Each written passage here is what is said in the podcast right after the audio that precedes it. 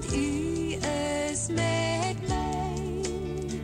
Uw stok en uw staf vertroost mij. Uw stok en uw staf vertroost mij.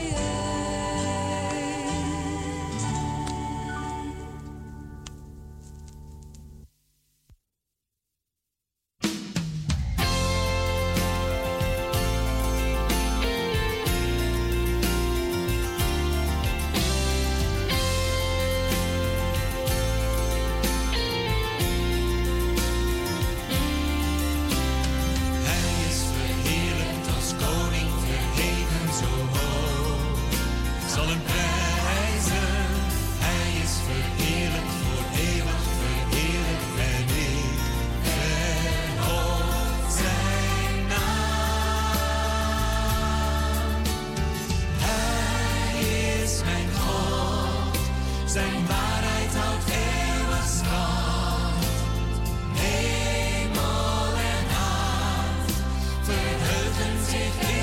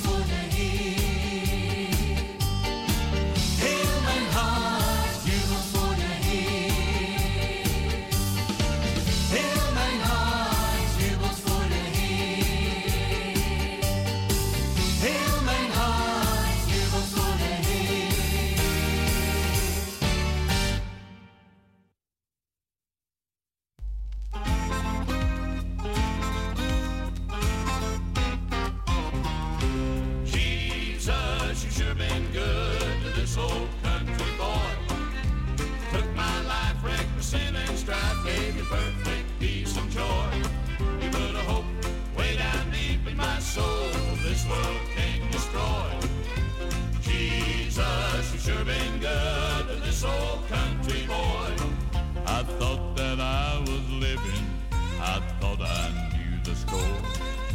But I know now I never lived at all until I found you, Lord. Every day grows sweeter, every day I love you more. Jesus, you sure been good to this old country boy. I'm telling you, Jesus, you sure been good to this old country boy. Took my life, wrecked my sin and strife, gave you perfect peace and joy. You put a hope way down deep in my soul, this world can destroy. Jesus, you sure been good to this old country boy.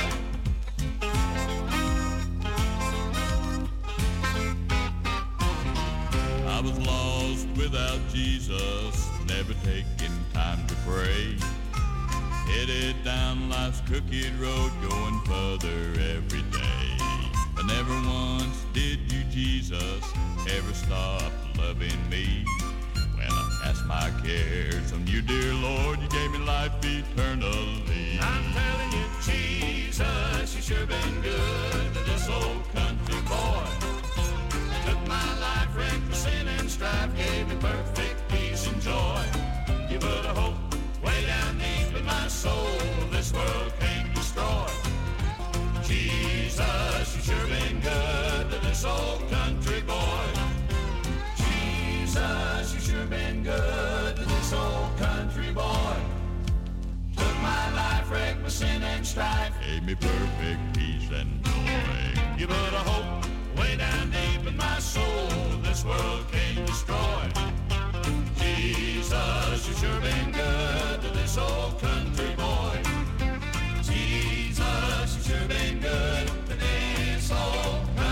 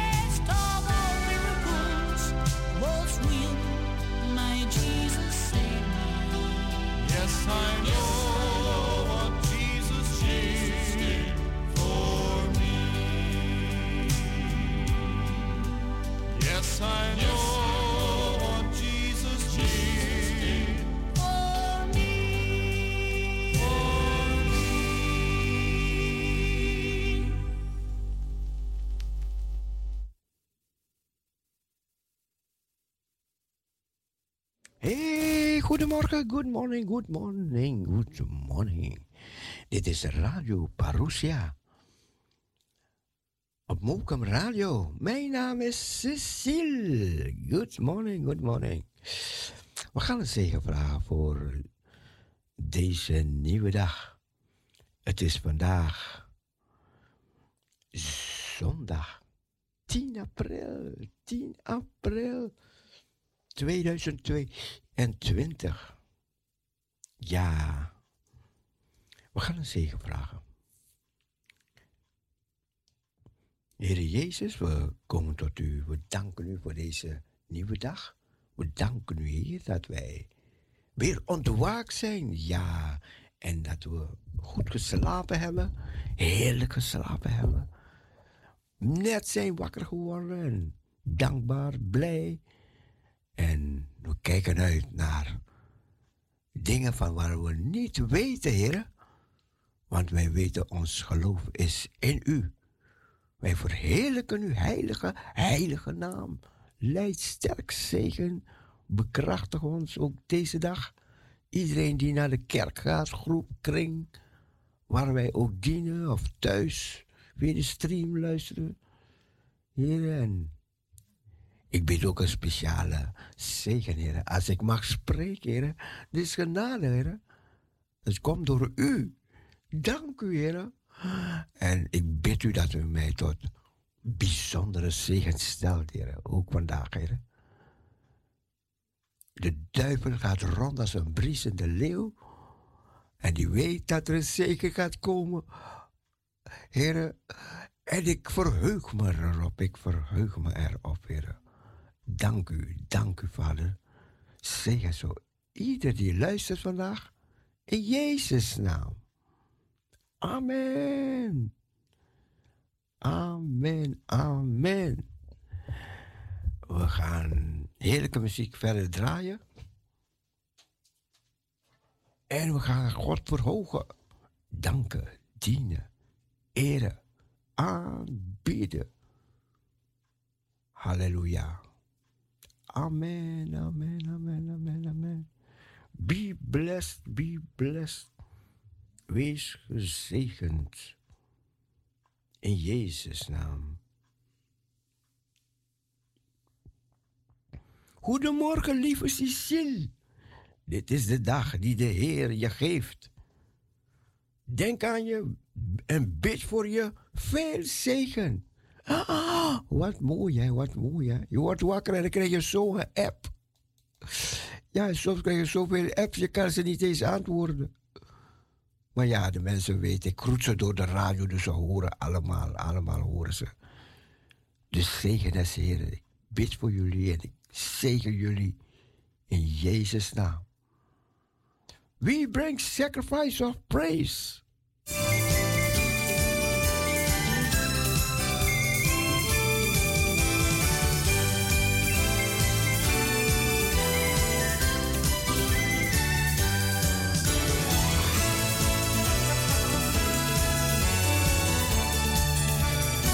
God bless you, God bless you, Masra bless you.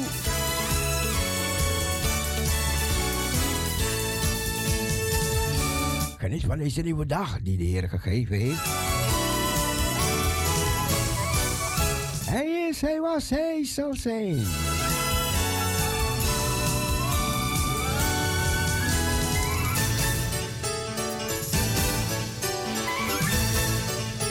En voor de mensen die naar de kerk gaan, wakker worden, wakker worden. Wiki, wiki, wiki, wiki. Lanta, lanta, lanta. Broeder Solonier, bon dia. Broeder Thomas, lanta, lanta, lanta.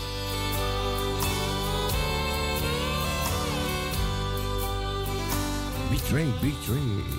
Betrayed for thirty pieces of silver. Abused by the people he loved. Rejected by his own disciples. I know he still loved them.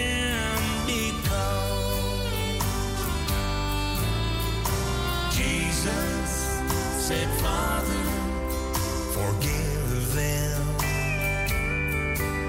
He was looking down on me. I'm an old Roman soldier. I stood at the foot of the tree.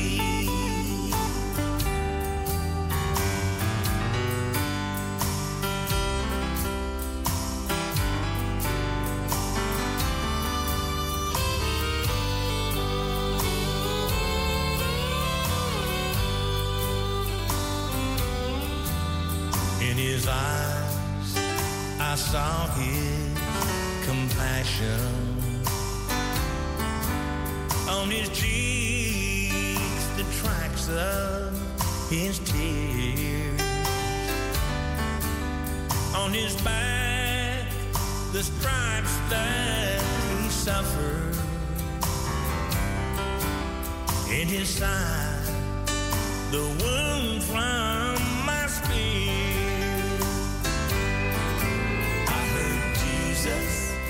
Say, Father, forgive them. He was looking down on me. I'm an old Roman soldier. I stood at the foot of the tree.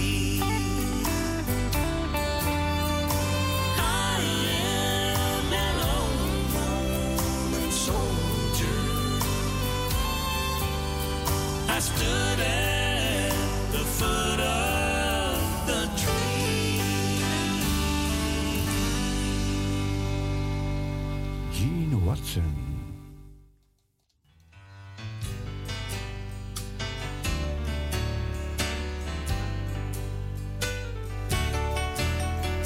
Just suppose God searched through heaven. He couldn't find one willing to be the supreme sacrifice that was needed, that would buy eternal life for you and me. Oh, had it not been for a place called Mount Calvary, had it not been for the old rugged cross. Ja, via verschillende kanalen krijgen we het bericht dat, voor de mensen die haar kennen, Mariska Hoepel, Mariska Hoepel is overleden. Mariska Hoepel. De vrouw van Reiner, Reiner Sjenassin. Onze enige deelneming gaat uit naar alle nabestaanden van Mariska Hoepel. zevenenveertig jaar. Although he prayed, Father, let it pass from me. I'm so glad he didn't call heaven's angels to pull the nails from his hands and feet. Oh, had it not been for a place called Mount Calvary, had it not been for the old rugged cross, for a man called Jesus. Then forever my soul would be lost. Oh, had it not been for a hill called Mount Calvary, had it not been for the old rugged cross, had it not been for a man called Jesus, then forever my soul would be lost. Then forever my soul would be lost.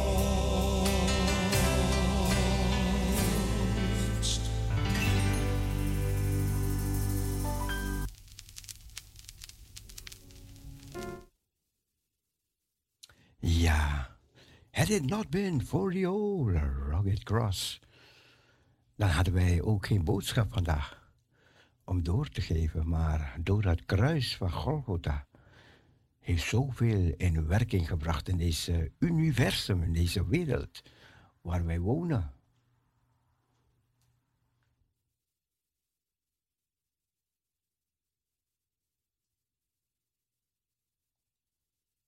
En Jezus, hij is de schuilplaats in de tijd van storm.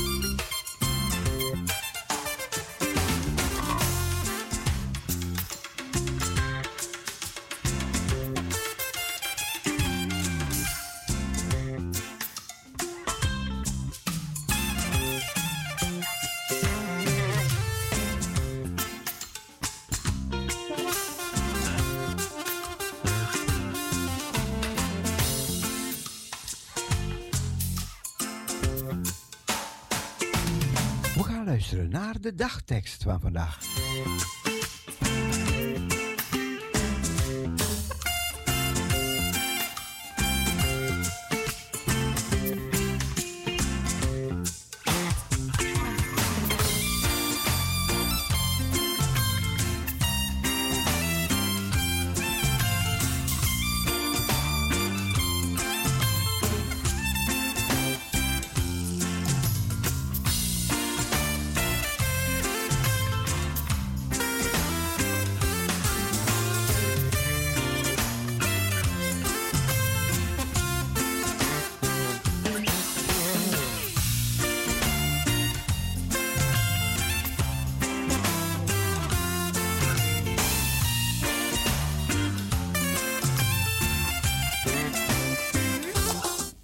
Goedemorgen. Goedemorgen, broeder Cecil van Heiningen. Oké, oké. Good morning. Good morning. Good morning.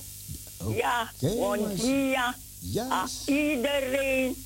Ja, hebt u goed geslapen? Ja, heel goed. Vrolijk heel goed. Opgestaan voor oh, vanmorgen. Ja, ja, ja. Als altijd, hè, broeder Cecil. Ja, prachtig, prachtig, prachtig. We zijn weer dankbaar vanmorgen, want we zijn wakker geworden. Ja. God heeft ons wakker gemaakt vanmorgen.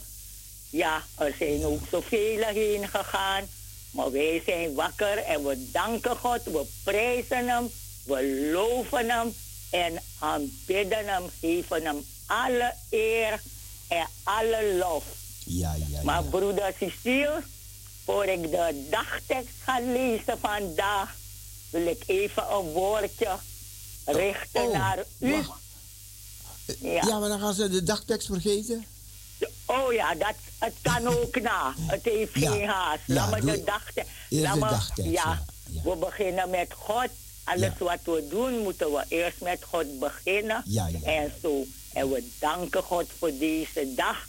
Want vandaag is Palmzondag. Ja, ja. Ja, Palmzondag, ja. Dat bedoel ik nou. Ja, ja, ja, Palmzondag. Ja.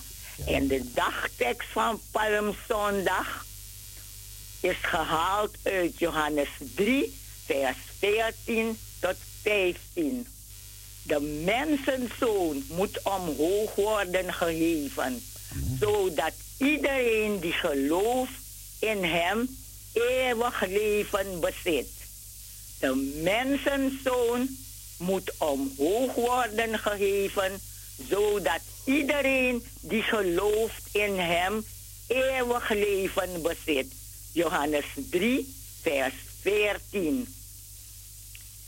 En de dagtekst is gehaald uit Jesaja acht, acht, vers zeventien. Ik stel mijn vertrouwen in de Heer, hoewel hij zich voor het volk van Jacob verborgen houdt. Ik stel mijn vertrouwen in de Heer, hoewel hij zich voor het volk van Jacob verborgen houdt. Jesaja acht, vers zeventien. Ja. En uit Titus twee, vers dertien tot veertien. Wij zijn in afwachting van het geluk waarop wij hopen. De verschijning van de majesteit van de grote God en van onze redder Jezus, Jezus Christus. Christus ja. Hij heeft zichzelf voor ons gegeven om ons van alle zonden vrij te kopen. Wij zijn in afwachting van het geluk waarop wij hopen. De verschijning van de majesteit van de grote God en van onze redder Jezus Christus. Hij heeft zichzelf voor ons gegeven om ons van alle zonden vrij te kopen. Amen. Ja, broeder Cecil. Grote amen erop. Ja. Ja. En een liedvers. Rotsvast staat ons vertrouwen. De hoeksteen is gelegd. Wij zullen hem aanschouwen. Hij heeft het zelf gezegd. Ons hart blijft op hem hopen. Die ons heeft liefgehad. Straks gaan de poorten open der grote gouden stad. Rotsvast staat ons vertrouwen, de hoeksteen is gelegd. Wij zullen hem aanschouwen, hij heeft het zelf gezegd. Ja, dat is ons zo. Hart blijft op hem hopen, die ons heeft liefgehad. Straks gaan de poorten open der grote gouden stad. Amen, broeder Cecil. Amen. De amen. Tekst van Palmzondag. Mooie tekst. Ja, de leertekst en de dagtekst en het lied eronder. Ja, ja, broeder Cecil. En broeder Cecil, vandaag gaat u de preek houden. U doet het iedere dag. We zijn gek op u, broeder Cecil. Hm? U doet het iedere dag. U kan het en u wil het. Het is niet iedereen gegund, maar u doet het iedere dag. Ja. Broeder Cecil van Heiningen, mm-hmm. maak je geen zorgen. wat je moet zeggen. Want de Heilige Geest zal je op dat moment laten weten wat je moet zeggen. Ja. Broeder Cecil van Heiningen. Dat u dat zegt, prachtig. Ja. Ik wens u de genade en vrede van God onze Vader en van de Heer Jezus Christus. Dat was mijn boodschap aan u. En broeder Bottomblij, die gaat ook preken vanmorgen. Ja. En alle, al die dominees. God is bij jullie en hij zal bij jullie blijven. En ook bij ons in de eeuwigheid. Amen. En broeder Cecil, een lied speciaal voor u. Ik hoop dat u dat lied hebt. Ik hoop het. Ja, mijn Vader, ik dank u wel. Dat u steeds bij mij bent. Dat u al mijn gedachten verlangen en verlangen kent. Dat u zo stil en rustig en begrijpend bent. Mijn Vader, dank u wel. Dat is voor u speciaal. Ja. Hebt u dat lied, broeder Cecil? Ik ben het aan het zoeken. Ja, ja, als ik, als ik het ook niet heb, kan het ook twee zijn. Stel mijn vertrouwen op de Heer, mijn God. Ja. Ja, dat is voor u speciaal. U bent een krachtige en gezonde broeder. Een kind van God. Amen. Ja, amen, amen. Ja, broeder Cecil. Amen. Zo. Ja, ja, broeder Cecil. Ja. En dan, broeder Cecil, dan groet ik iedereen die op luisteren zit. Ik wens iedereen Gods rijkste zegen. U ook, broeder Cecil, Gods rijkste zegen. Een gezegende draaitijd. Een gezegende tijd in de kerk vanmorgen. Met alle mensen die er gaan. Want de deuren staan open vandaag voor iedereen die naar de kerk wil gaan. En ja, we zijn al vervuld. We, zijn on, we hebben onze voedsel vanmorgen gehad van u. Dus uh, er kan weer stuk. En dan als iemand jarig is, wordt het dan van harte gefeliciteerd wie jarig is. Maar degene die een geliefde naar huis moeten brengen, wens ik God troost en Gods nabijheid in deze donkere dagen. Ja, het staat ieder van ons te wachten, maar wij die achter zijn, moeten God loven en prijzen, eren, danken voor wat hij voor ons doet. Iedere dag opnieuw en opnieuw. Ja, hij heeft een geopende oor voor iedereen. Ja, broeder Cecil? Ja hoor. Dat was het hoor. En drinkt u genoeg thee, want vandaag moet u dubbel preken. Mm-hmm. Ja hoor. Ja. Gezegende dag, hè? Dank u wel. Gezegende zondag, ja. Ja. Dag, broeder Cecil. Gezegende zondag. Ja, ja, dank u wel. Dag. Dag. Dag.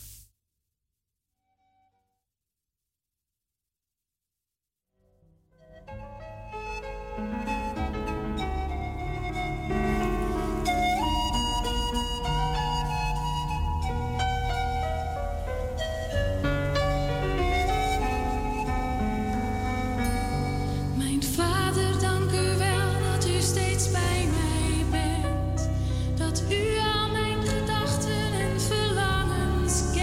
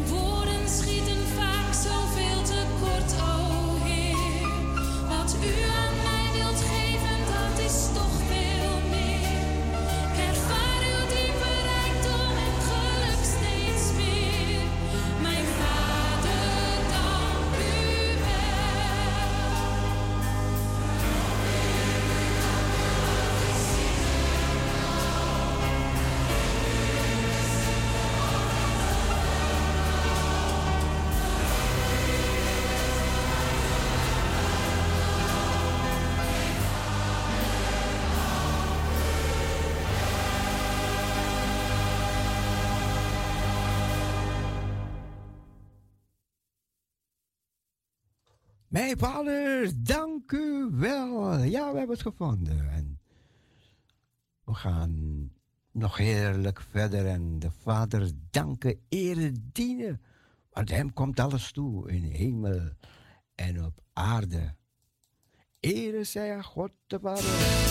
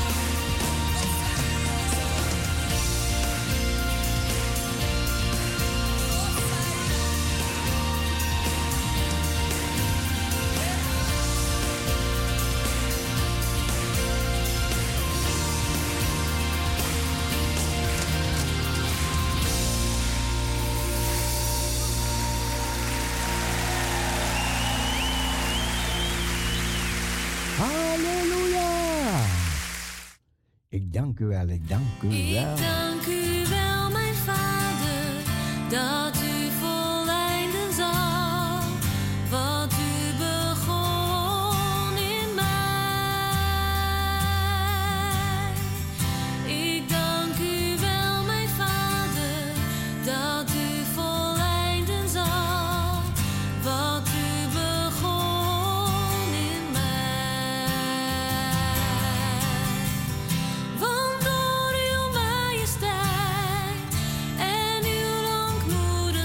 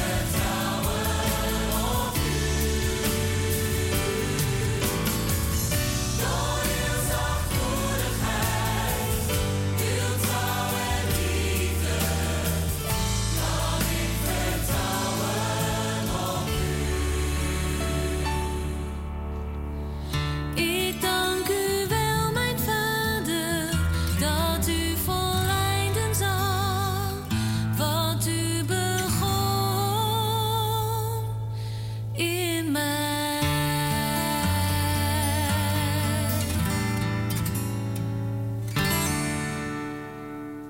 Ik dank u wel, mijn vader. Hebben we geen reden om dankbaar te zijn? We luisteren naar het Urker Mannenkoor. In het huis mijn vader zijn vele woningen. Alles zou ik het u gezegd hebben. Ik ga heen om een plaats te bereiden opdat u kunt zijn waar ik ben. Wie de tekenen wel verstaat van de tijd die komen gaat, zal niet verrast zijn als de dag des toorns zal komen. In mijn dromen zie ik Christus koning, die bereidt zijn kinderen woning in thuis mijn vaders hemels paradijs. Nooit meer.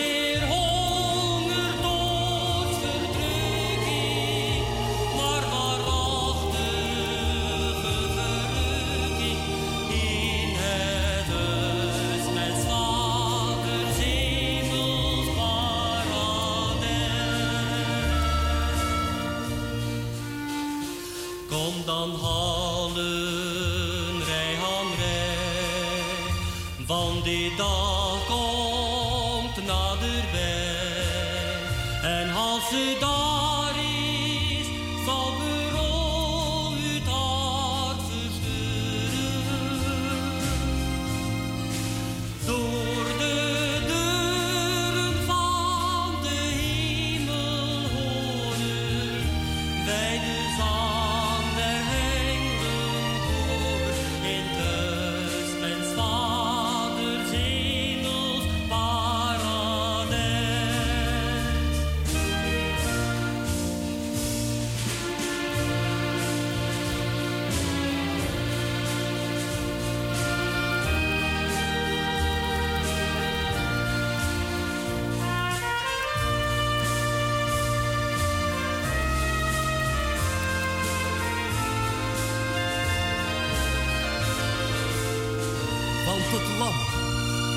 Midden van den troon is, zal ze wijden en zal hun leidsman zijn tot levende fonteinen der wateren.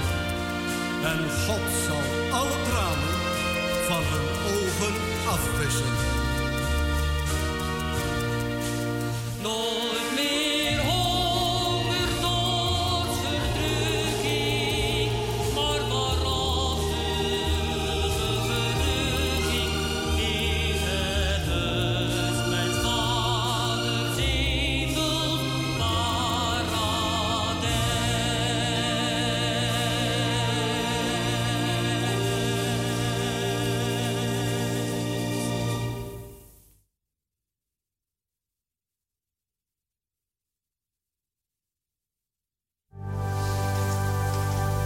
Weet de Heer Jezus, Hij gaat heden voorbij.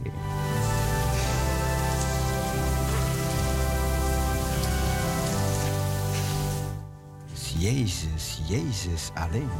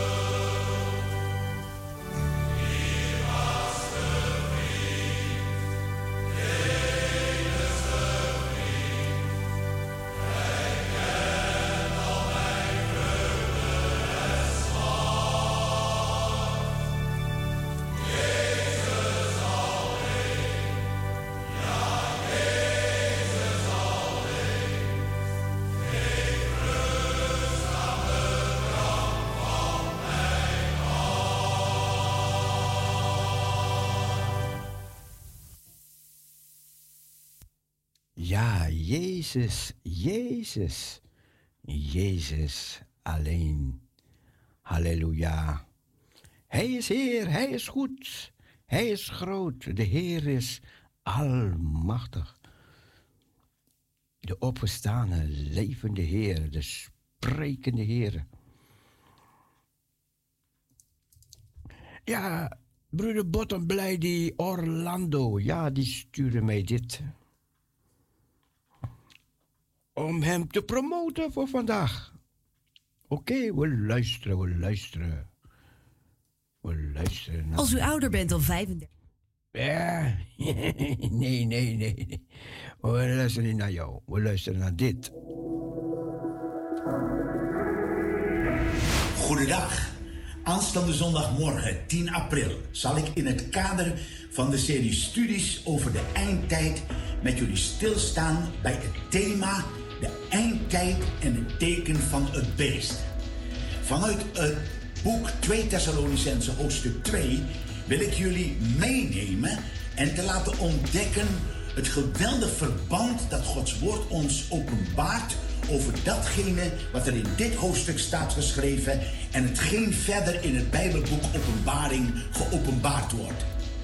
In dat Bijbelboek Openbaring zien wij namelijk hoe de antichrist alles eraan zal doen om zich uiteindelijk als God te profileren.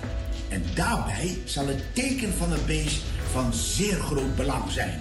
En het zal volop worden ingezet om de antichrist die positie dan ook te laten innemen.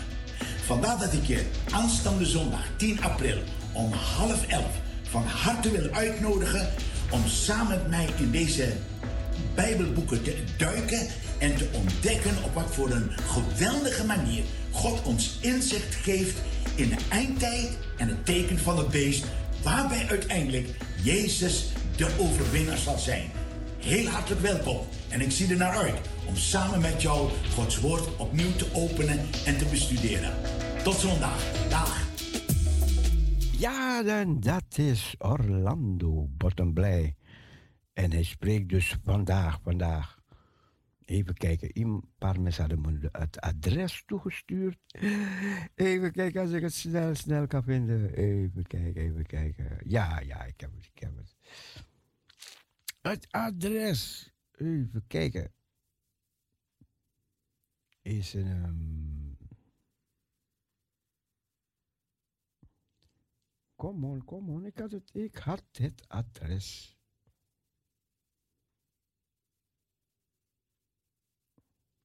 Maar goed, u, u, u hoort het adres zo nog wel. Ik heb het, een paar mensen hebben me toegestuurd. En dan ga ik het zo even voorlezen nog.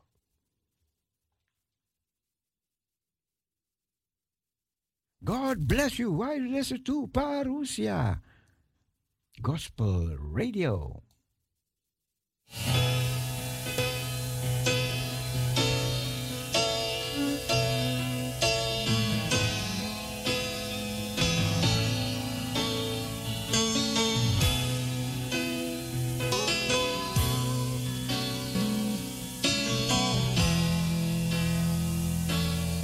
place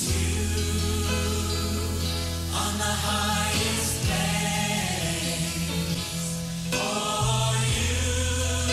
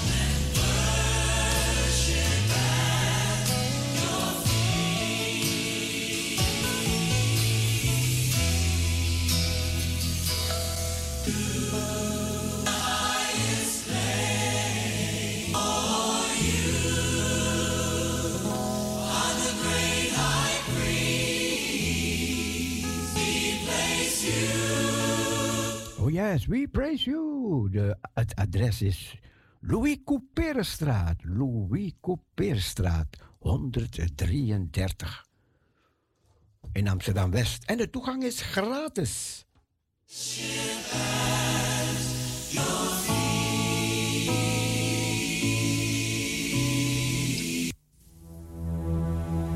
Parousia, goedemorgen. Goedemorgen, achter de...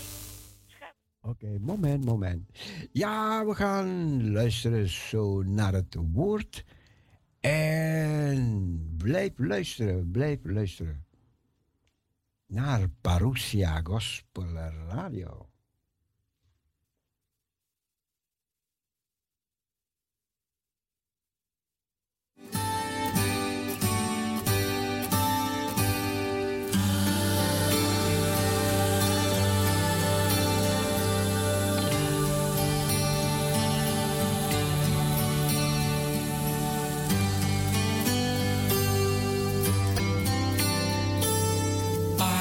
See that you love Jesus first.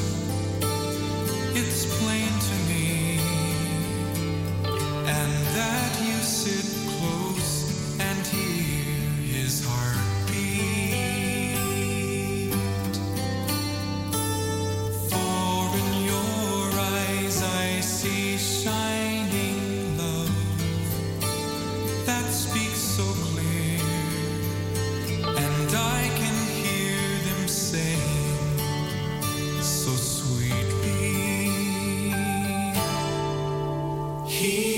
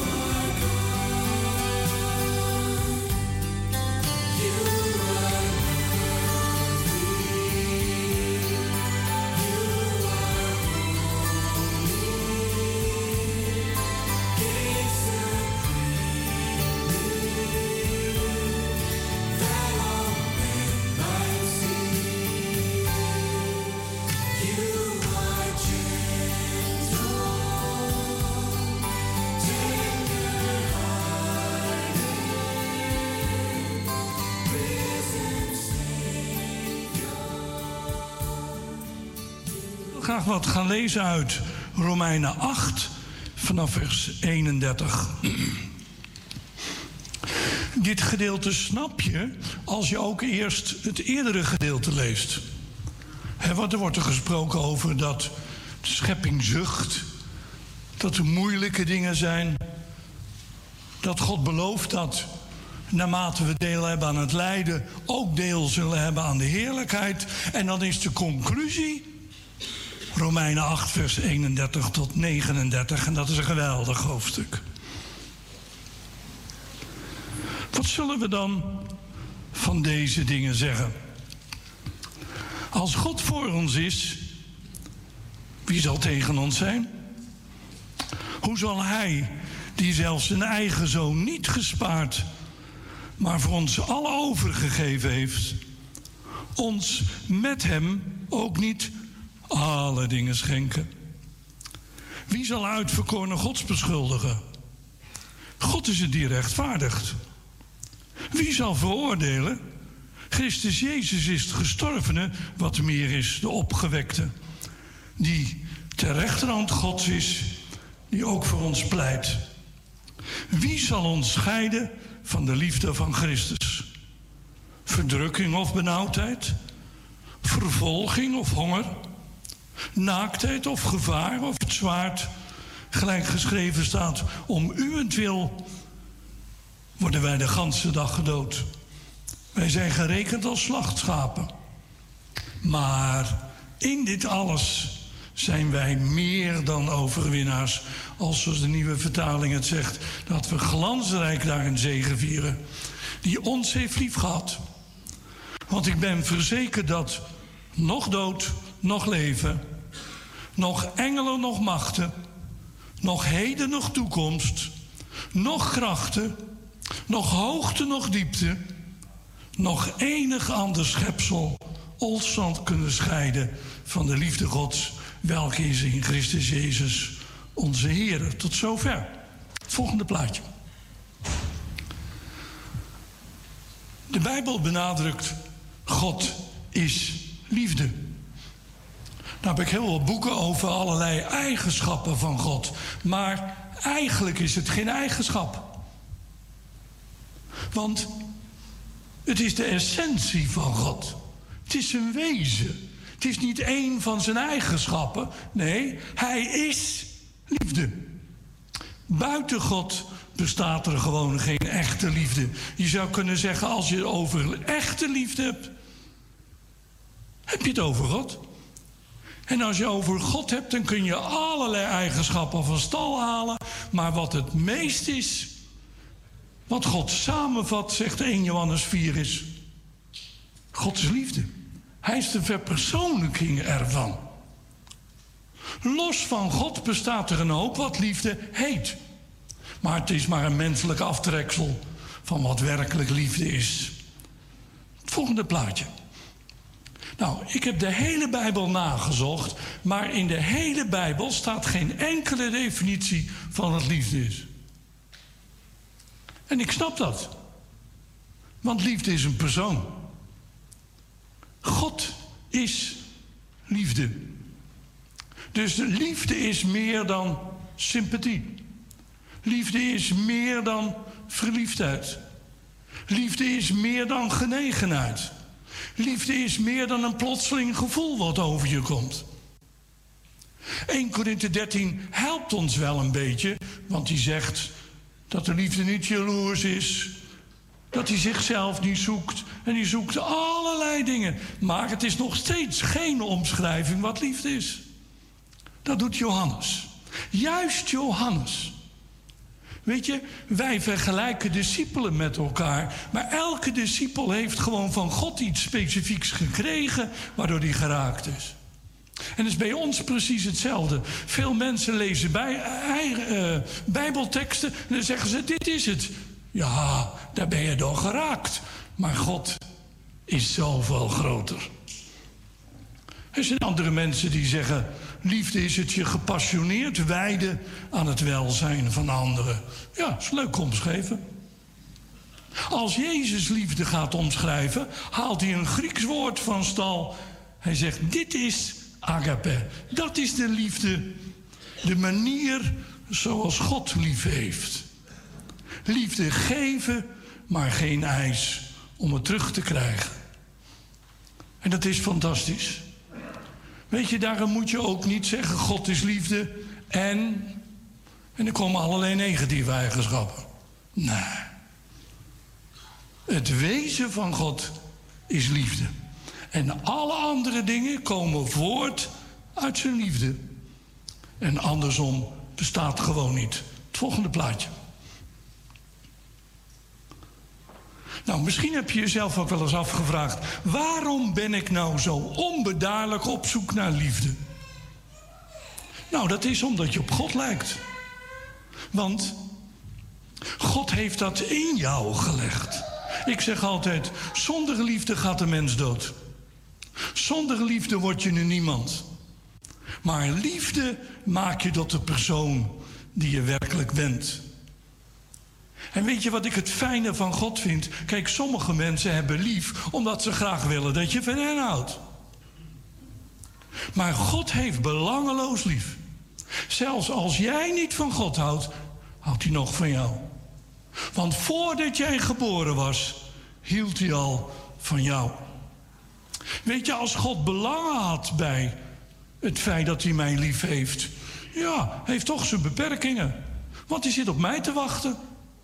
Maar God zit niet op mij te wachten. God is het begin van alle dingen. Hij hield al van jou voordat jij überhaupt over hem nagedacht had. Weet je, God heeft ons niet nodig. En daar ben ik zo blij mee. Want sommige mensen vinden mij een aardige man omdat ze me nodig hebben. Maar God heeft mij niet nodig. God is in zichzelf een drie-enige God, Vader, Zoon en Heilige Geest. En dat is volmaakt. Daar mankeert helemaal niets aan. Alleen hij heeft zoveel liefde dat ik dacht: ja, dat bevalt zo goed. Ik wil wel meer van die soorten. En dat is geweldig.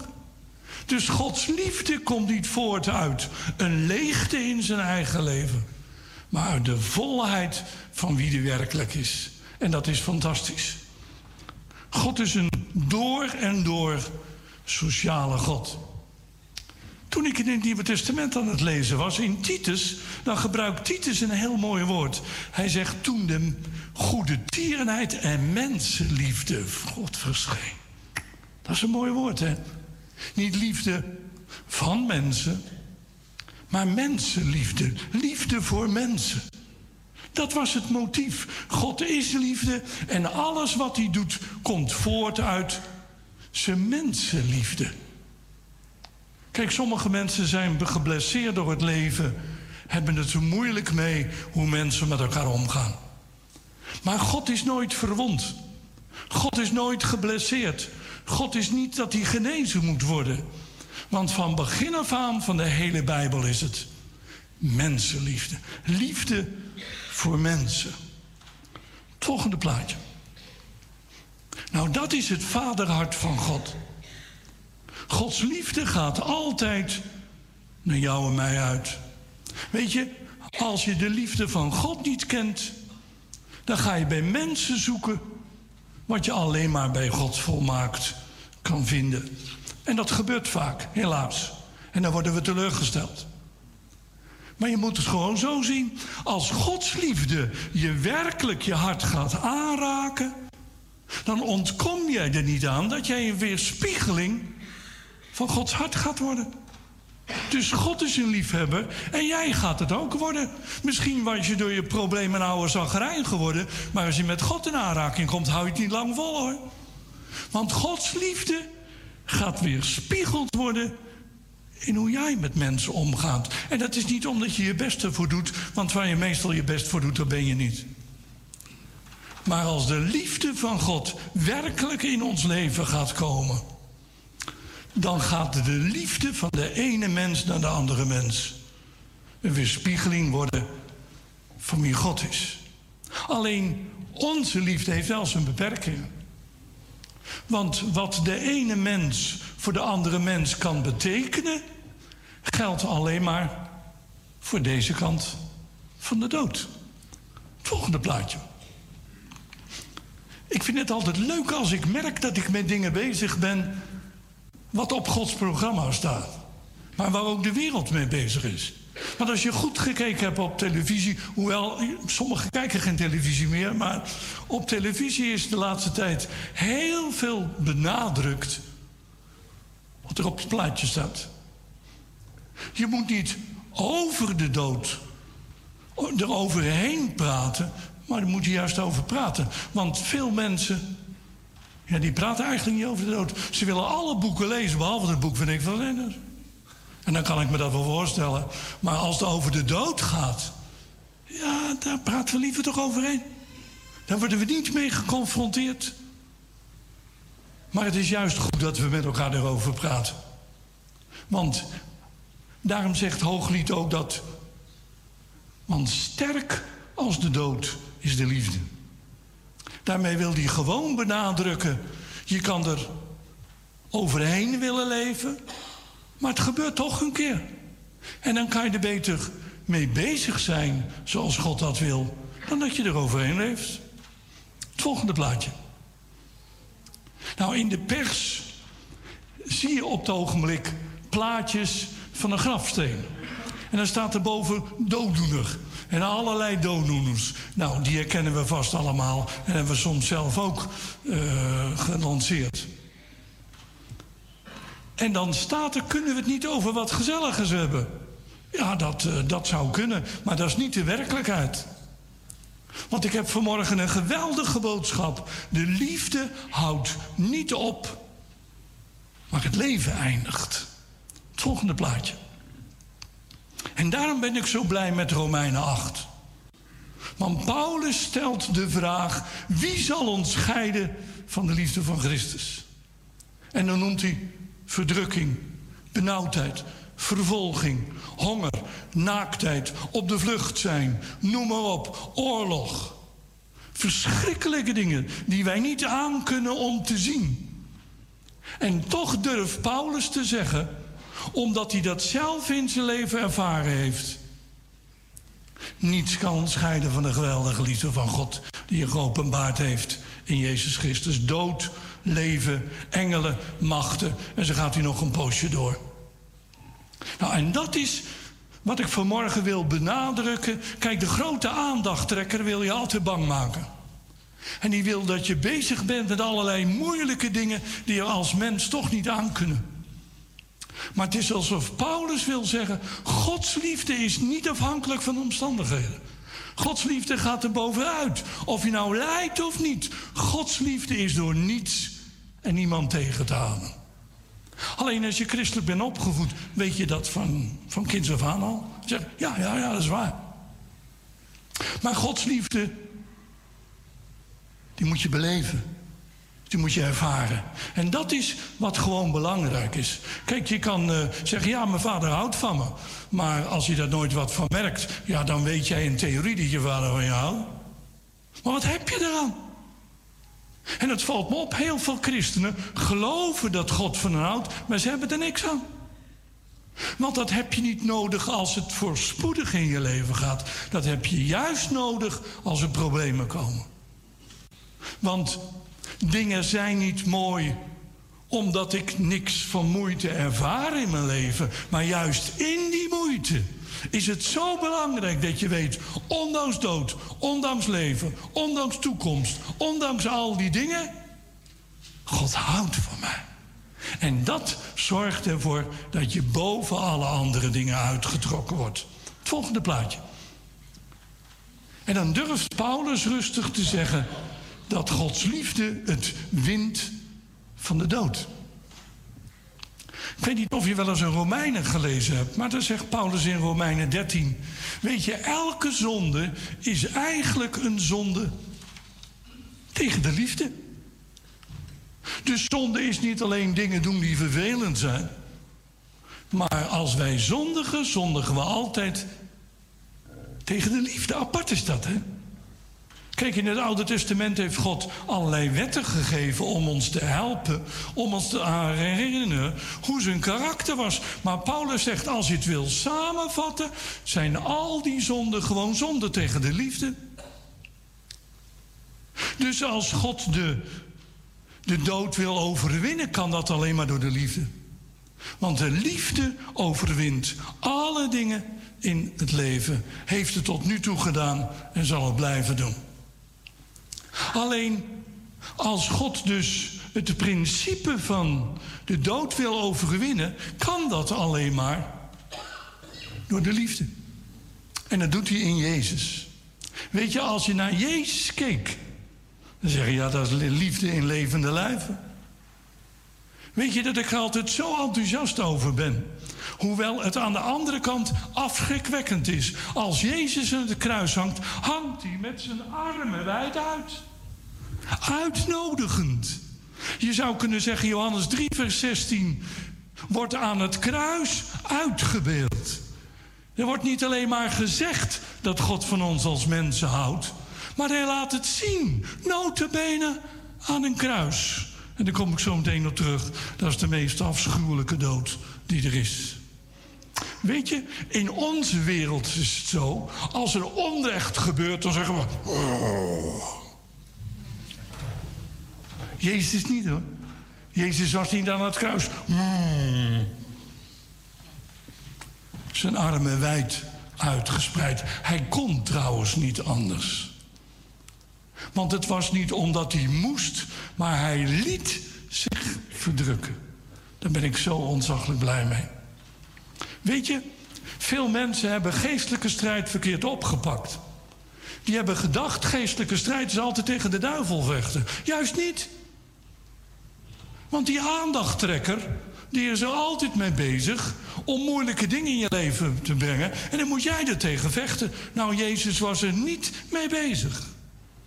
Als Jezus aan het kruis gaat, laat hij zich niet opjutten om het gevecht aan te gaan met de duisternis. Hij gaat niet proberen te bewijzen dat hij rechtvaardig was. Hij was zelfs zo rechtvaardig dat die Romeinse hoofdman moest zeggen... Oh, hij is werkelijk rechtvaardig. Weet je, dingen zeggen als het makkelijk in je leven gaat, is makkelijk, kunnen we allemaal. Maar Jezus, zegt de Bijbel, heeft liefgehad tot het einde.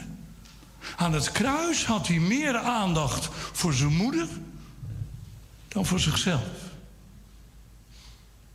Weet je, je kan geen vernederende dood ondergaan dan dood aan het kruis. Het idee als iemand echt het in zijn hoofd heeft om jou te vernederen. Maar Jezus eindigt door zijn moordenaars te vergeven. Volgende plaatje. Nou, daarom ben ik ook blij dat de liefde van God sterker is dan de dood. Want weet je, mensen gaan niet dood, ze zijn dood. Ik heb wel eens vaker gezegd, er zijn meer mensen dood die op twee benen rond liggen, rondlopen dan degene die in de graven liggen. Maar de liefde van onze God, die zich openbaart in Jezus Christus, zocht jou op terwijl je dood was. Weet je, als wij Jezus gaan ontmoeten, gaat ons leven veranderen. Maar dan zou je eens moeten praten met iemand die jou kent voordat jij Jezus kende. Oh, die... Ja, dat klopt. Gods liefde gaat over de dood heen. Gods liefde heeft jou opgezocht terwijl je dood was. Terwijl je gewoon een onbenul was. Terwijl je er niets was, terwijl je leven niets voorstelde. Hij zocht jou op. En Efeze twee zegt het ook. Om zijn grote liefde, waar hij ons mee heeft lief gehad, heeft hij ons opgezocht. Is dat niet geweldig? Daarom is het bij ons in de kerk ook niet dat wij allemaal zoeken naar nette mensen. Daarom is het ook niet dat wij allemaal zoeken naar mensen die het waard zijn. In onze ogen. Maar we zoeken mensen die het menselijk gezien niet waard zijn. Weet je waar ik zo blij mee ben? God, bent, God kent zijn vrienden. Daarom zegt Jeremia eenendertig dat God een eeuwige liefde heeft. Bij ons is het zo, we beginnen met liefhebben en dan langzamerhand taalt het. Maar Gods liefde is een eeuwige liefde. Die gaat nooit verloren. Die wordt niet minder, die wordt niet meer. Die is er gewoon altijd. Nou, en die liefde zorgt ervoor dat jij er deel aan gaat krijgen. Weet je, het is voor ons als christenen vaak moeilijk om het kruis te zien. En uh, Jan-Willem benadrukte dat, dat is waar. Wij, wij gaan er vaak overheen. Maar je moet er niet overheen gaan, je moet er doorheen gaan. Want je snapt niks van de heerlijkheid van God als je niet snapt dat we soms door het lijden heen gaan. En dat is het verschil ook. Wij hebben als protestanten een kruis dat leeg is. En dan zeggen we, ja, Jezus is opgestaan. Maar de Rooms-Katholieken hangt hij nog steeds aan het kruis. Nee. Zij hebben iets begrepen wat wij niet begrepen hebben. Want als jij moeilijke dingen meemaakt, dan kan makkelijk iemand die nog nooit het meegemaakt tegen jou zeggen, ja, moet nou hoor. Ja, makkelijk praten. Symbolen hebben allemaal een voor- en een nadelen. Wij willen benadrukken de dood dat niet het laatste woord. Maar daar moeten wij niet door over allerlei dingen heen stappen als een mens het ongelooflijk moeilijk heeft. Dat het goed is dat je begrijpt. Onze God is een God die het lijden kent, die ervoor gekozen heeft. Jezus is het lijden niet overkomen, hij heeft ervoor gekozen. Wel bewust. Is dat niet fantastisch? Wij hebben niet een God die vanuit de verte zit te kijken hoe jij bijna stikt en dan helpt hij je nog. Nee. Hij is een God die ervoor gekozen heeft om zelf er dwars doorheen te gaan. En dat is onze God. Het volgende plaatje. Weet je, door wat er op dit moment in Oekraïne gebeurt, zijn veel mensen bang. En als het moeilijk in de wereld is, dan gaan mensen opeens allemaal praten over de wederkomst van Jezus. Daar hoor ik ze anders niet over, maar dan opeens dan gaat die snel terugkomen. Maar jij snapt het niet. Want het eindverhaal is niet een beroerd verhaal, maar een geweldig verhaal. Want de boodschap van het evangelie, van het laatste Bijbelboek is, God wint. En waarom weet ik zeker dat God wint? Omdat de waardigheid van God wint het. Karakter wint het altijd. En wat is het karakter van God? Liefde. Wie gaat er nou een draak volgen? En je moet goed onthouden, de macht van de liefde gaat het winnen van de liefde voor macht. Het volgende plaatje. Nou, hoe komt het dan dat wij allemaal toch struggelen met al die dingen? Nou, dat is omdat de duivel heeft een principe de wereld ingebracht. En je kan daar verschillende woorden voor gebruiken. Verwerping of afwijzing. In de tachtiger jaren van de vorige eeuw heb ik daar heel veel over gesproken. Maar ik heb gezien dat is een van de diepste problemen in een mens. En de duivel die is daarmee begonnen. Want de mens is bestemd om in het vriendelijke gezicht van God te kijken. Het idee dat als je God ontmoet dat je bang voor hem wordt. Overal ervoer hij de tegenwoordigheid van God. Maar op het moment dat Adam en Eva zondigden, werd God niet anders, zij werden anders. Op het moment dat ze luisterden naar de influisteringen van de slang, kwam angst de wereld binnen in plaats van liefde. En ze werden bang voor God. Ze durfden God niet onder ogen te komen. Nou, dat is de reden dat heel veel mensen tegenwoordig niet aan God willen denken. Want God is een vijand voor hen, terwijl hij een vriend is. En als Adam en Eva gezondigd hebben, dan rennen ze niet naar God toe. Zo van, oh, daar moeten we zijn, we hebben het hartstikke fout gedaan. Nee hoor, ze rennen weg. Ze zoeken afstand in plaats van intimiteit. Terwijl God er zo naar verlangt dat we intiem met hem zijn. Nou, daarom geloof ik dat angst voor verwerping de diepste angst in ieder mens is. En dat besef om door God afgewezen te zijn, is de mens nooit meer te boven gekomen. Want houdt God wel van mij? Weet je, ik heb het voorbeeld wel eens gegeven van Adam en Eva. Ja, Adam en Eva waren gewoon verliefd. Geweldig. Het eerste verliefde stel op aarde. Maar toen ze gezondigd hadden, Adam dacht, houdt u van me? En toen heeft hij vastgevraagd, zegt Eva, hou je nou van me? Wij doen het voor de lol ook als ik het tegen, hou je nou van me? Maar waarom doe ik dat? Omdat eigenlijk het een feit is. Alleen als mens kunnen wij dat bijna niet geloven. Dus als angst voor afwijzing plaats in je hart gaat krijgen, hou je nog van? Ja, natuurlijk. Niks natuurlijk. Want er zijn zoveel mensen die beginnen gewoon met super houden van elkaar. Maar na een paar jaar zijn ze elkaar wel weer zat. Dus zo gewoon is het niet. Maar dat komt omdat de angst voor afwijzing diep in ons aller hart zit. En dat is niet een psychologisch verhaaltje. Dit is de grootste angst van de mens. Alleen het waardeloze is, die angst voor God weerspiegelt zich ook in de onderlinge relaties. Die zorgt er ook voor dat wij als kerk, als we hier binnenkomen, dat we bijna niet kunnen geloven dat mensen echt van je houden. We hadden vroeger zo'n liedje, ik, ik hou van je met de liefde van de Heer. Ja, ja. Sommige mensen, oh, oh, oh. Maar ik snap dat. Want als je dat nog nooit in je leven hebt meegemaakt, kun je niet geloven dat het waar is. Want de angst voor God, de angst voor afwijzing, weerspiegelt zich in onderlinge relaties. En dat is wat wij als kerk mogen leren. Het betrouwbaarste referentiekader is dat we geëerd worden in de ogen van God. Het volgende plaatje. Toen ik ermee bezig was, toen dacht ik, ja, dat is zo. Het grootste probleem is ontstaan omdat mensen niet meer konden geloven dat God van hen hield. En dat wrijft de duivel jou ook in. Bij wie is die nooit op bezoek geweest? Als jij domme dingen door de week gedaan hebt en er is zondagavondmaal. Oh, ga vanmorgen maar niet doen. Maar jij aan een avondmaal? Juist!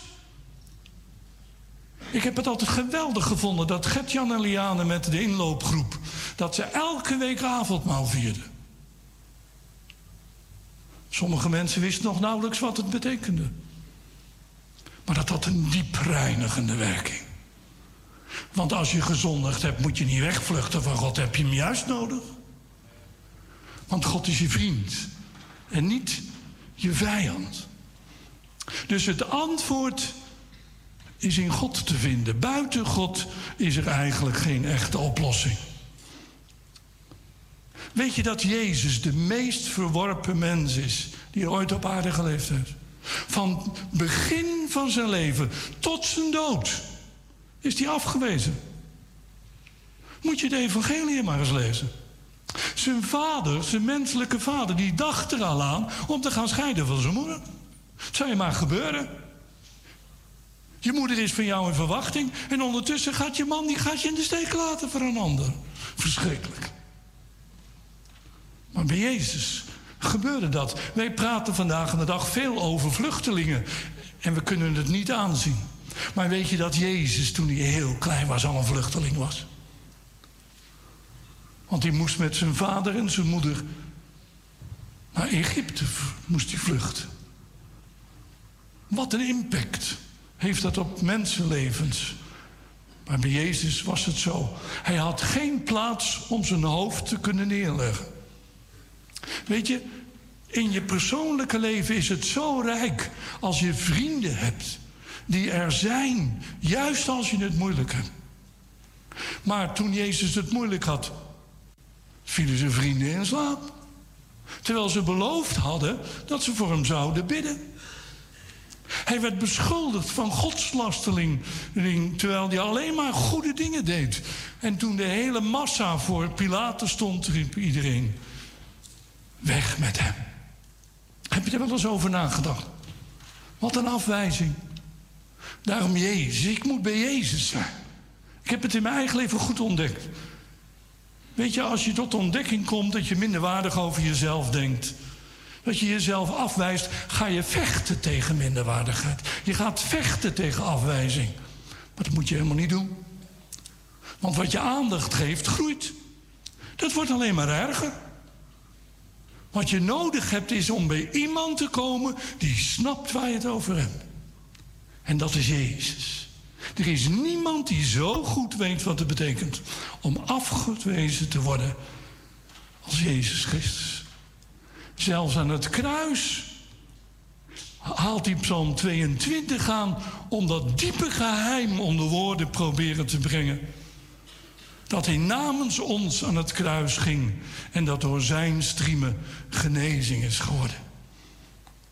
Weet je, wij denken bij een kruis vaak aan een kruis wat hoog hangt. Maar het raakte mij, in, ik las in een boek. En er stond dan dat in een Italiaans dorpje, daar is een Christusbeeld onder water. En de maker van het beeld wil eigenlijk uitdrukken: je kunt zo diep niet gaan of Jezus is dieper afgedaan. Jezus is dieper gegaan dan elk mensenkind. Hij is in de diepste diepte van de ellende, van de dood en van de moeite is hij geweest. En onder water is er een Christusbeeld. Wij hebben in Brazilië, toen we bij Japa Jenny waren, dat Corcovado, zeg ik het goed? Dat, dat hebben wij gezien. Nou, dat is immens. Maar ik wist niet dat er een Christusbeeld is in het water. Want alleen maar duikers die weten dat. En duikers zien dat. En die hebben gezien dat zeewier en allerlei andere dingen daar omheen zijn, schelpen, noem maar op allemaal. En dat raakte me diep. Ik dacht, dat, dat, is, dat is een nieuwe beleving. Weet je, je kan als mens diep zinken hoor. Ook kinderen van God. En dan zeggen wij, afgeschreven. Nee, nooit afgeschreven. Want je bent nooit zo diep gezonken als Jezus. Want als je valt, hij vangt je op. Het volgende plaatje. Weet je, daarom ben ik zo blij met Jezus ook. Ik heb van Jezus geleerd, je moet niet vechten tegen afwijzing. Want dat maakt alleen maar erger. Je moet bij de bron van liefde zijn. Want dat is het punt. Je kan wel ergens tegen vechten, maar daardoor heb je... Kijk, stel je voor dat je tegen een probleem vecht. Je bent erg hoogmoedig. En je doet je best om niet hoogmoedig te zijn. Maar daarbij ben je nog niet nederig. Je kan gierig zijn. En dan kan je ook oh, tegen mijn gierigheid vechten. Ja, dat probleem is niet zo makkelijk, nu niet zo moeilijk op te lossen, hoor. Geef gewoon. En dan gaat gierigheid gaat gewoon verdwijnen. De aandachttrekker heeft ervoor gezorgd dat wij altijd denken, we moeten ergens tegen vechten. Juist niet. Je moet bij de bron zijn waar het ware vandaan komt. En dat is God. En dat is liefde.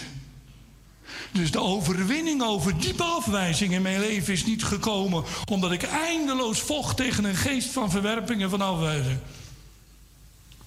Maar toen ik God in zijn liefde leerde kennen, niet met mijn hoofd, maar met mijn hart.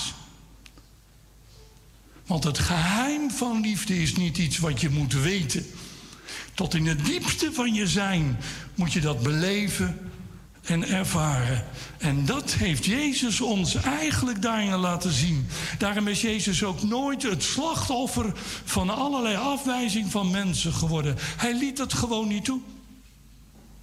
Een lievelingstekst van mij is uit Eerste Petrus waar staat: hij gaf het over aan hem die rechtvaardig oordeelt.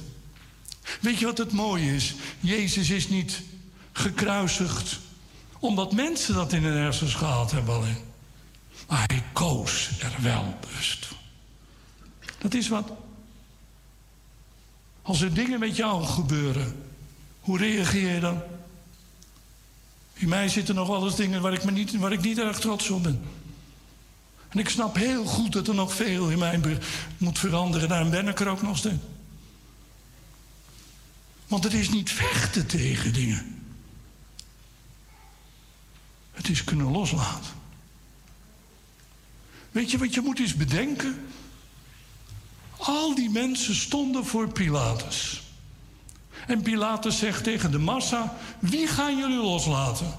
Barabbas of Jezus? En dan gaat hij: je moet van Barabbas kiezen. Dus twee miljoen mensen zeggen, Barabbas! Maar was er nog nooit opgevallen. En dan zegt Pilatus, wat moeten we doen met Jezus? Hij vraagt aan de mensen wat ze met Jezus moeten doen. En wat zegt de massa? Wat is de ergste dood die er is? Dat is het kruis. Ik heb een boek gelezen van Tom Holland, Heerschappij. En die beschrijft hoe verschrikkelijk de kruisdood was. Nou, als Pilatus vraagt, hoe gaan we hem doodmaken? Dan denken ze, het kruis, dat is de ergste dood die er is. Er bestaat niks ergers. Laten we dat maar doen. Dan wordt hij gemarteld. En dan houdt hij in ieder geval zijn mond. Want Jezus zegt altijd dingen die wij niet willen horen. En er is één manier om hem tot zwijgen te brengen. Door de ergste dood te laten ondergaan die er is. En dat is het kruis. Volgende plaatje. Weet je, Tom Holland beschrijft het in het boek heel erg goed. Hij zegt, het kruis was een dood voor criminelen. Het was een dood voor opstandige slaven. Dus een vrije Romein, die werd nooit gekruisigd. Maar iemand die opstandig was. Iemand die gevaarlijk was, iemand die een crimineel was. Die probeerde een oproer te veroorzaken. Die werd gekruisigd en soms hele rijen langs de weg. Verschrikkelijk gewoon. Want weet je wat het afschuwelijke van een kruis is? Het proces kan dagen duren. Kijk, Jezus is uit zichzelf gestorven. Ze hebben hem niet dood hoeven te maken. Want toen ze die speer in zijn zij staken, was hij al lang dood. Maar weet je dat normaal iemand dagen aan een kruis hing? Afschuwelijk. Wat een vernedering. En de massa kwam dan. En de massa, die lachte ze uit. En je moet het in Mattheüs maar lezen. Want die is daar zo expliciet in. Wat er ook bij Jezus gebeurde. Ze roepen hem uit. Oh, ben jij de Zoon van God? Laat het dan zien. Er staat toch dat hij hem zal redden? Een langzame dood. Waar je alle controle verliest. Wat ik las ook is... Weet je wat ze dan ook nog deden? Als je gekruisigd werd, moest je je eigen kruis dragen. Maar ze gingen voor je ogen ook je vrouw en je kinderen martelen. Terwijl je er niets aan kon doen. Jongens, dit is bizar. En dat is de dood... die de Joden ervoor kiezen om Jezus te laten sterven. Weet je, je moet maar goed onthouden... als mensen willen dat jij je mond houdt... omdat je dingen niet meer zegt die, die, die, die ze niet leuk vinden... is er door de eeuwen maar één oplossing geweest. Doodmaken. Want dan zwijgt iemand. En dat is bij Jezus gebeurd. Verschrikkelijk. Wat een vernedering. Het volgende plaatje. Aan het kruis wordt Jezus altijd afgebeeld met een lendendoek. Maar je had geen lendendoek. Want als je werd gekruisigd, moest je al je bezittingen inleveren. En daar horen ook je kleren bij. Iemand werd naakt aan een kruis genageld. Zijn kleren werden van hem afgenomen. Hij werd openlijk opgehangen. En daarna werd je beschimpt en belasterd. Wat ik ook niet wist, ik had het wel eens bij de Indianen gelezen... maar ook bij kruisiging, zegt Tom Holland. Hij zegt, als iemand aan een kruis hangt, hangt hij vastgespijkerd. Dus je kan niks. Je kan niet zeggen, oh, ik heb jeuk, even kribbelen. Nee, dat kan je niet doen. Want dat lichaam wordt steeds verder uitgerekt. En wat Tom Holland zegt... als mensen aan het kruis hingen, dan kwamen de roofvogels... En de roofvogels die pikten zo allerlei stukken vlees. En als ze dood waren helemaal. En wat van een karkas overbleef, dat werd in een massagraf gegooid. Wat we tegenwoordig op tv willen zien. Er werd er een laagje zand over, of grond over gedaan. En dat was het dan. En het stonk daar zo verschrikkelijk. Buiten de stad, buiten Jeruzalem. Golgotha, de schedelplaats. Niet voor niks. Walgelijk allemaal. Maar dat is de dood die Jezus voor jou en mij heeft ondergaan. En daarom is het goed dat wij met elkaar niet romantisch doen over, over het kruis. En we moeten met elkaar ook niet willen overhoppen naar Pasen Zoals Jan Willem zei, daar ben ik het helemaal mee eens, omdat wij graag bij de overwinning willen zijn. Maar waar dat het gebeurd is, dat vergeten we. Want je overwint niet als je iets niet meemaakt, dan kan je makkelijk overwinnen.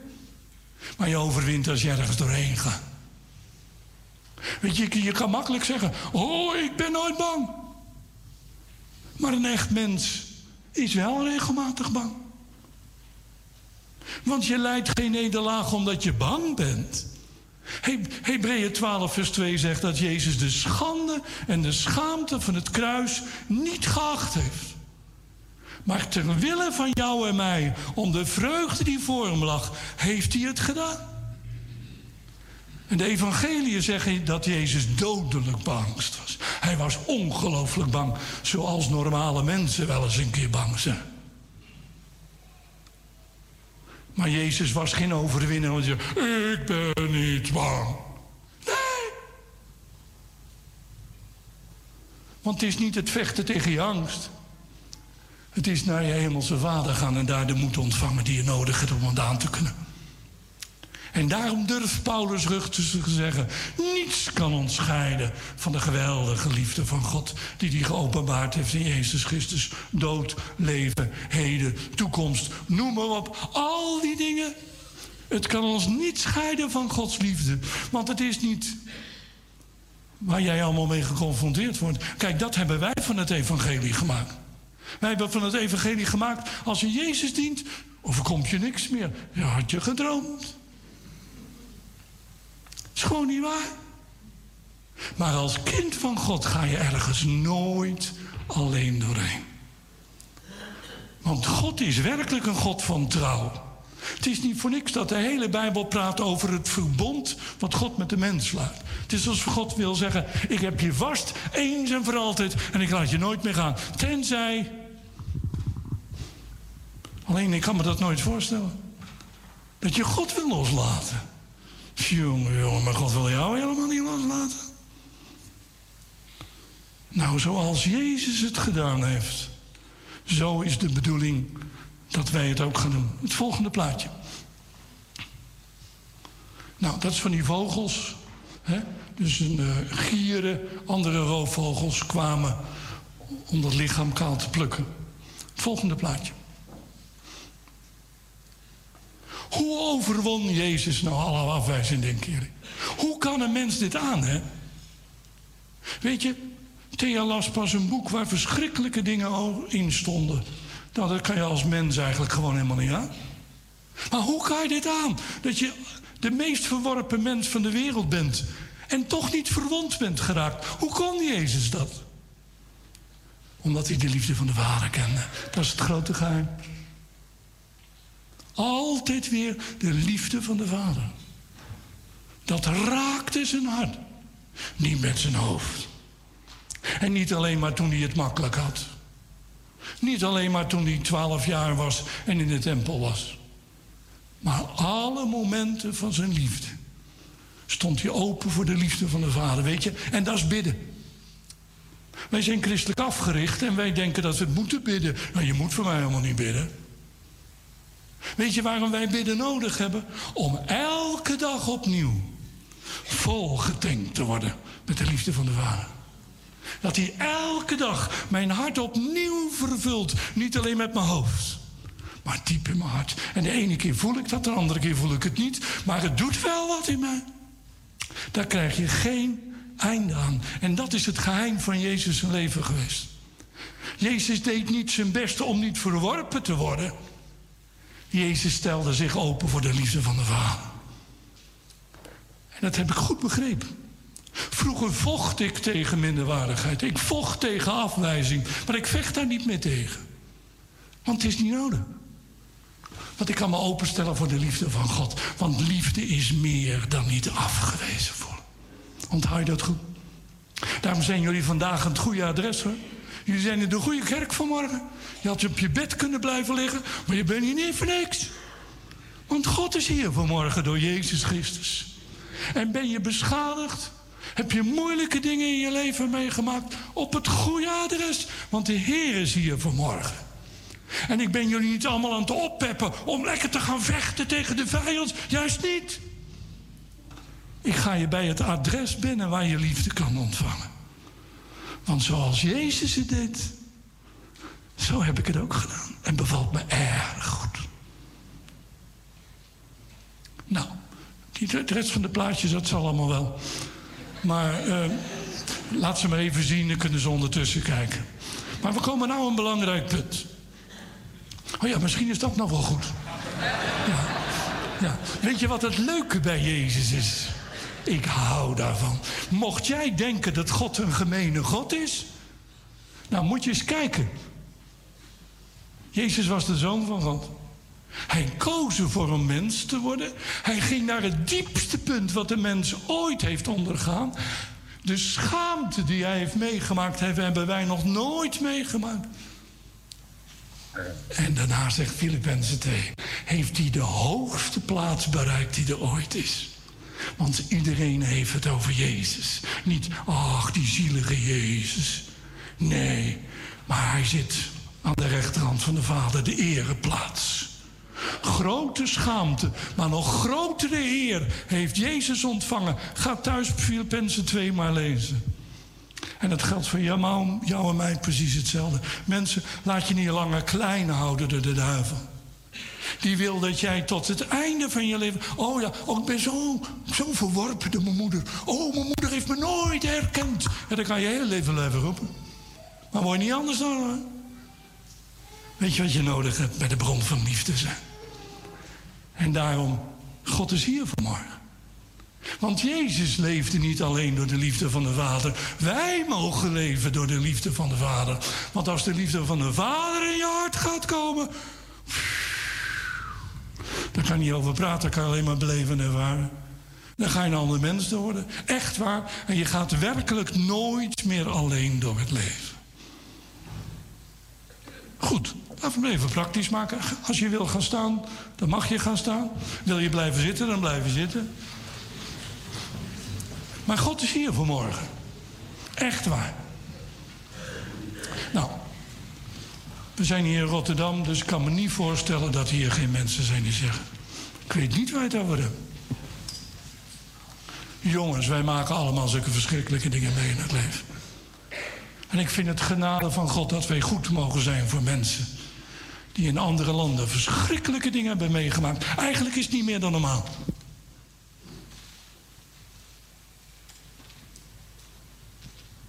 Maar wij hebben andere dingen. Wij hebben geen oorlog van een bepaald land meegemaakt. Maar in ons is het altijd oorlog. In ons is er altijd strijd. Als je ergens naartoe moet, je voelt je altijd onzeker. En je moet vooral niet doen wat ik zeg. Doe maar.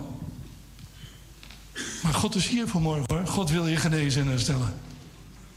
Dank u, Vader, dat u het geheim bent. En ik dank u dat u niet een afstandelijke God bent die heel ver weg is. Maar dat u vanmorgen hier in ons midden bent.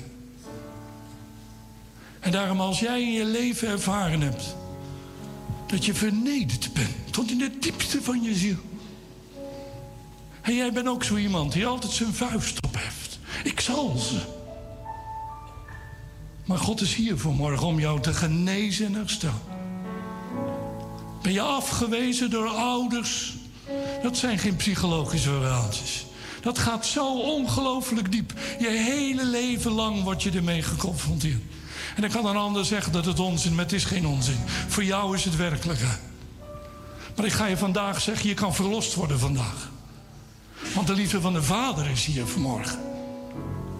En daarom als in jouw leven dingen zijn die jou diep verwond hebben... Stop om er tegen te vechten. Maar stel je het hart vandaag open voor de liefde van de Vader. En God gaat komen, hoor. En als je dat wil, mag je je handen uitstrekken. Strek je handen maar uit naar de liefde van de Vader. Tot zover het woord van deze morgen.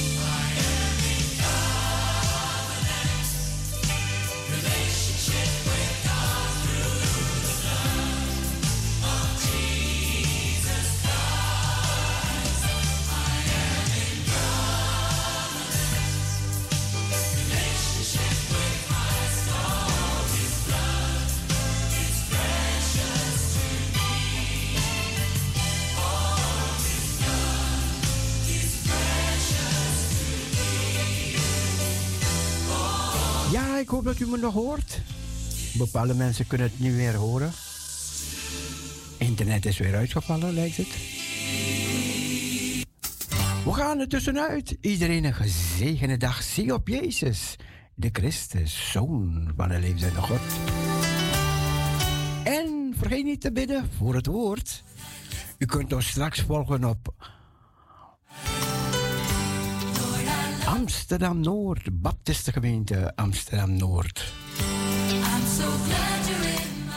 Van deze kant zeggen wij bye bye, swai swai, doei, God bless you. Allemaal een gezegende dag, doei.